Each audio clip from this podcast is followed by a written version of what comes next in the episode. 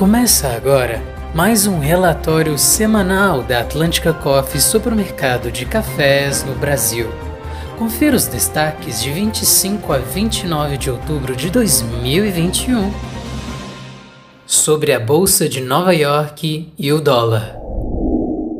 Em uma semana de muita volatilidade, o contrato arábica dezembro de 2021 operou a semana entre 197,25 a 210,30 centavos de dólar por libra-peso, respondendo principalmente aos acontecimentos macroeconômicos e o câmbio.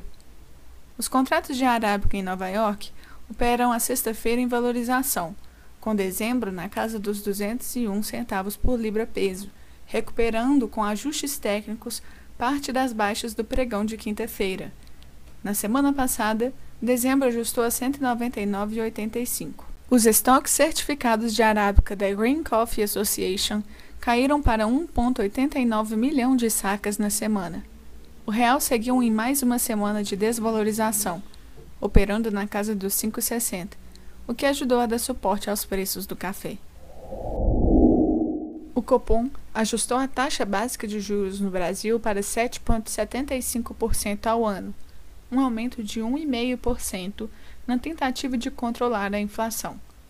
Com o ajuste, o Brasil passa a ter o maior juro real do mundo, o que, ceteris paribus, poderia ser um grande atrativo para investidores no país.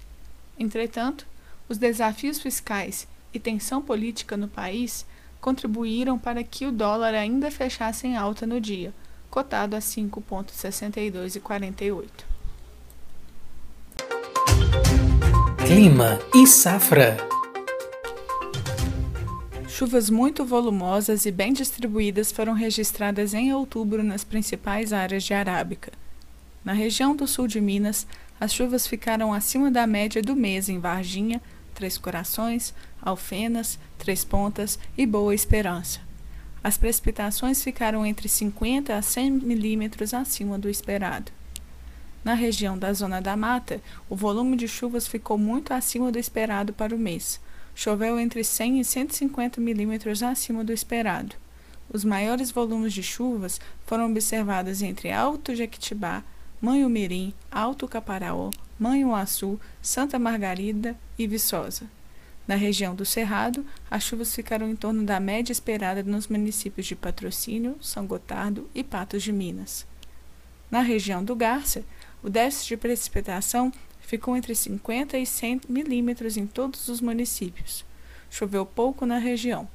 A previsão do tempo para os próximos sete dias é que linhas de instabilidade deverão começar a se formar nas regiões oeste do país e organizar chuvas em Minas Gerais.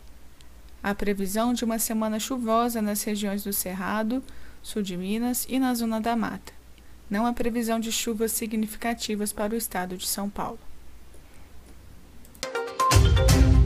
Mercado doméstico e FOB. Com as baixas, o mercado interno foi muito parado e curto de ofertas. Os negócios de bica corrida bebida dura tipo 6-7 aconteceram na casa de R$ 1.200 a 1.320 reais por saca nas principais regiões que estão, atipicamente, bastante alinhadas nos preços.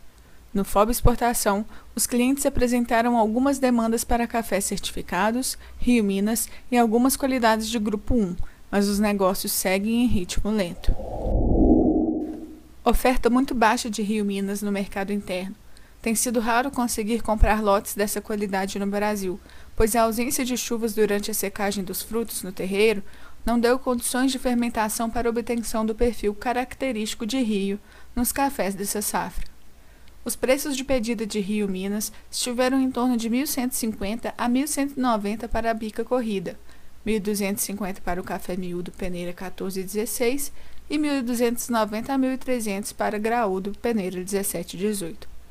Entretanto, os produtores estão pedindo cerca de 10 a 20 reais a mais por saca, impossibilitando os negócios, pois os importadores não estão dispostos a comprar nessas bases para reposição.